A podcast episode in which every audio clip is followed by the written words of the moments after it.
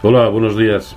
Eh, si recuerdan en el vídeo de ayer, eh, pues hacíamos una enumeración de todos aquellos factores macroeconómicos que estaban contribuyendo a la evolución actual de las bolsas.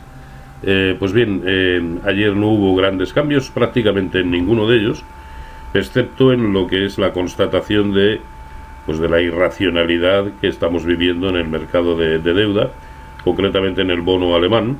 Observen el tironazo nuevamente que tuvo en la jornada de ayer, que mete eh, pues prácticamente en una rentabilidad negativa del menos 0,73% al bono alemán a 10 años y que eh, de rebote mete también al bono español pues prácticamente en territorio negativo a 10 a 10 años, ¿no? ¿Quién nos ha visto y quién nos ve? Pues nada, viva la viva la irracionalidad, ¿no? Pero en el en el resto de, campos o de factores que están influyendo, la verdad es que no hubo noticias importantes. Hoy los futuros, eh, prácticamente de todos los índices, vienen apuntando a una apertura en, positivo y será una jornada pues en la que habrá que tener una especial atención porque eh, hoy hay vencimiento, bruja, es vencimiento eh, tanto de, de, futuros y opciones como de, o sea, de tanto en índices eh, como en acciones. Y dada la utilización eh, muy superior a épocas precedentes que últimamente se está haciendo de los derivados, pues puede tener hoy realmente eh, su influencia, ¿no? Así que, ojito, según se vaya acercando la hora del cierre en, en Europa.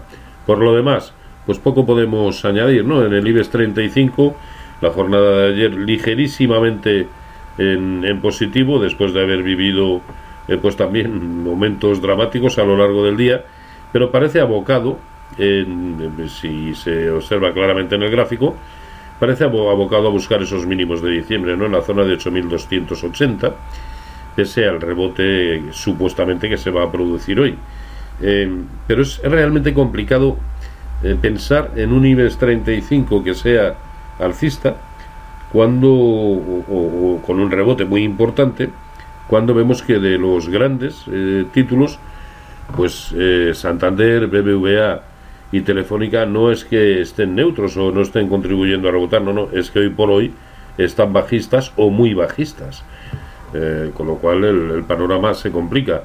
De hecho, algunos que, que realmente estaban de momento sosteniendo el índice, como podía ser Inditex, observen, este es el gráfico de Inditex y cada vez que se ha acercado a la zona de 27.50 eh, o 28 en ese entorno, pues ha derivado en caídas muy importantes. Observen, caída.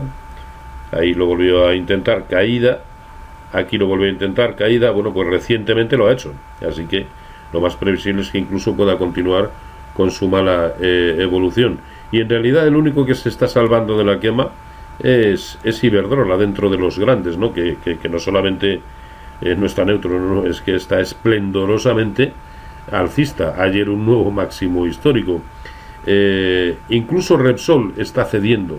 Observen también cómo ha perdido ya un, nivelazo como soporte, que era la zona de 13.25, y de momento está aguantando la zona de 12.40, 12.45, que en su momento también fue fortísimo soporte y que permitió eh, buscar nuevos máximos históricos. Luego esa es la zona a tener en cuenta. Si vemos precios de cierre por debajo de 12.40, hay que apretarse los machos también en, en, Repsol.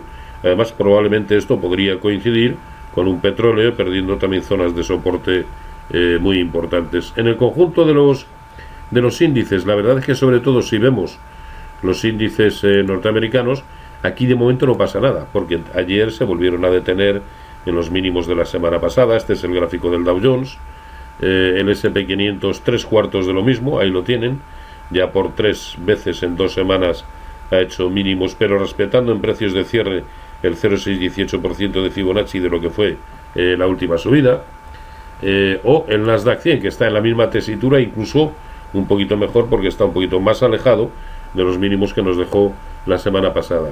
Pero no, a mí me, esto me deja la sensación de que perfectamente esto que hemos vivido ha sido una onda A, esto ha sido una onda B, y que está en desarrollo la onda C.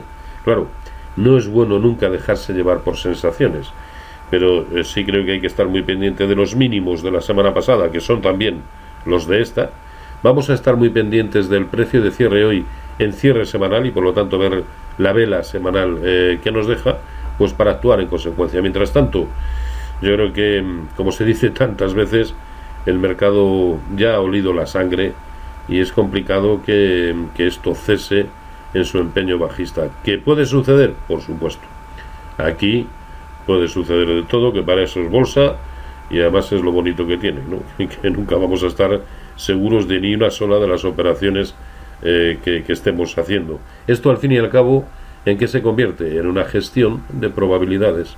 Y es verdad que las probabilidades de hacerlo eh, bien eh, mejoran muy sensiblemente con el uso del análisis técnico. Así que, insisto, vamos a estar pendientes de estos niveles y por anclarlo a un, a un pues, concretamente al SP500, que pasa por ser la referencia a nivel mundial, vamos a estar pendientes de la zona de 2820.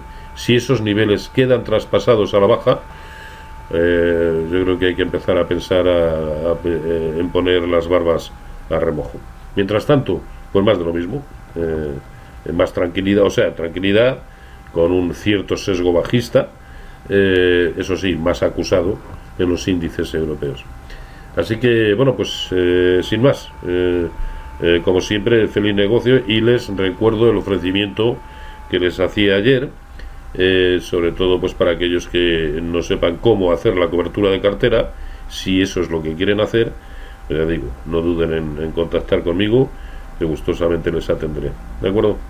Venga, pues nada, como siempre, feliz negocio.